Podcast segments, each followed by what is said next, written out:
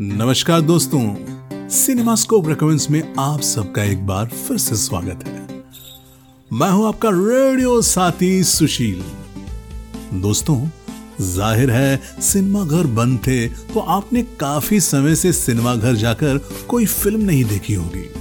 तो लीजिए, आज ज़िक्र है एक ऐसी फ़िल्म की, जिसे आप अपने नजदीकी सिनेमाघर में जाकर देख सकते हैं।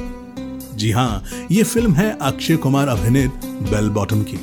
क्या है इस फ़िल्म में खास और क्यों हम आज आपको ये फ़िल्म रेकमेंड कर रहे हैं जानिए आज के एपिसोड में।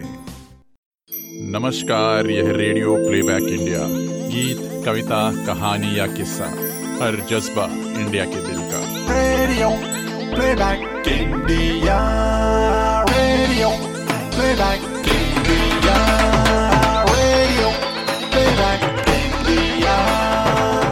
सुनते रहिए दोस्तों रेडियो प्लेबैक इंडिया।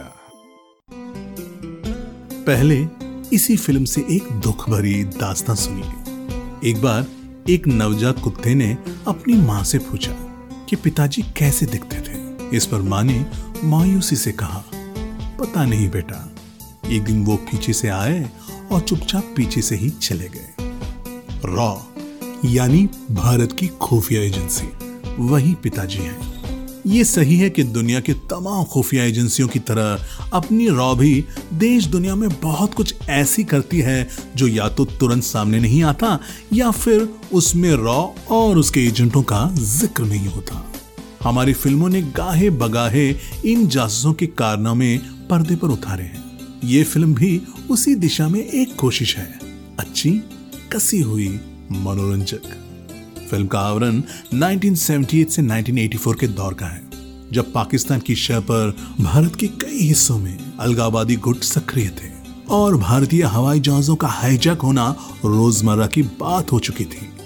उन्हीं कुछ हाईजैकों से प्रेरित इस कहानी में एक आम आदमी को रॉ एजेंट बनने और फिर विदेश जाकर अपने एक हाईजैक को फेल करने के ताने बाने बुने गए हैं। इस किस्म के फ्लेवर वाली कहानियाँ इधर काफ़ी आने लगी हैं। इन्हें पसंद भी किया जाता है, क्योंकि एक तो ये दर्शकों को खुफिया एजेंटों की उस दुनिया में ले जाती हैं, जिसके बारे में हमें आमतौर पर कुछ पता नहीं चल पाता। दूजे, ऐसी फ़िल्मों में देश हित के किसी ऑपरेशन को अंजाम देने का खसाव और उसके साथ साथ देशभक्ति की भावना का बहाव भी होता है। दो ढाई घंटे के मनोरंजन की छा रखने वाले एक आम दर्शक के लिए इतना भर काफ़ी होता है। और इसलिए ऐसी फ़िल्में अगर जरा भी ठीक ठाक ढंग से बनी हो तो पसंद कर ली जाती हैं। ये फ़िल्म भी इस कतार में जगह बना चुकी है, जिसमें अपेक्षित तनाव भी है और दर्शक को बांधे रखने का दम भी।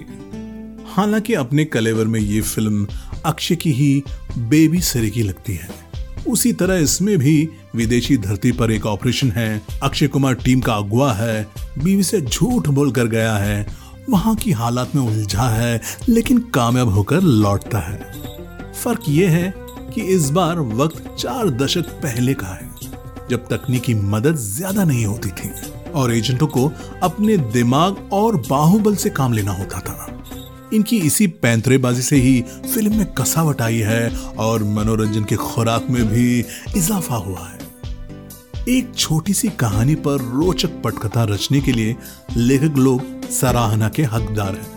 नायक के परिवार, माँ, भाई आदि को भी सहजता से कहानी का हिस्सा बनाया गया है। निर्देशक रंजीत तिवारी इससे पहले लखनऊ सेंट्रल जैसी कमज़ोर फ़िल्म दे चुके हैं। लेकिन इस बार उन्होंने अपना स्तर उठाया है। हालाँकि वो और उनका आर्ट डिपार्टमेंट गहराई से रिसर्च न कर पाने के चलते ढेरों गलतियाँ भी दिखाया गया। मसलन 1983 के साल में दिल्ली के वाहनों पर सफ़ेद नंबर प्लेट नहीं होती थी। न ही नॉर्थ ब्लॉक के बाहर दिव्यांग वाला बोर्ड होता था। 1978 में भारत में कोको कोला बैन हो चुकी थी। कलर टीवी अभी आया नहीं था। और दूरदर्शन के नाम के साथ नेशनल नहीं जुड़ा था। खैर, जब सीक्वेंस खसे हुए हों तो ऐसी बातों पर ध्यान नहीं देना चाहिए। अक्षय कुमार अपने चेहरे पर झलकने लगी उम्र के बावजूद चंचते हैं। इंदिरा गांधी बनी लारा दत्ता मेकअप के चलते पहचानी नहीं जाती, लेकिन उम्दा काम करती है। डॉली अहलूवालिया, चुलबुली, प्यारी, पंजाबन मम्मी के रोल में लुभाती हैं। बरसों बाद मामी को अक्षय के बड़े भाई के रोल में देखना अच्छा लगा। डेंजल स्मिथ चुप रहकर भी असरदार रहे। आदिल हुसैन बताते हैं कि क्यों वो अभिनय के मास्टर हैं। थोड़ी देर को आई हुमा कुरेशी सही लगी। वानी कपूर ने सुंदर और आकर्षक लगना था, सो लगी। गाने अच्छे हैं और लोकेशन व कैमरा भी। बैकग्राउंड म्यूज़िक अपने रेट्रो फील के चलते असर छोड़ता है। कई जगह अपने सीक्वल के लिए खुले सिरे भी छोड़ती हैं। तैयार रहिए, लेकिन उससे पहले इसे देख लीजिए जो अभी सिर्फ़ थिएटरों में आई है 2D और 3D में भी। कुछ दिन बाद ये Amazon प्राइम पर आएगी। सो एंजॉय योर वीकेंड और रेडियो प्लेबैक इंडिया के लिए इस आलेख को लिखा है सिनी यात्रा वाले सुप्रसिद्ध फ़िल्म समीक्षक दीपक दुआ ने तो अब मुझे, यानी अपने रेडियो साथी सुशील को दीजिए इजाज़त। मिलूँगा आपसे जल्द ही एक नए रिकमेंडेशन के साथ।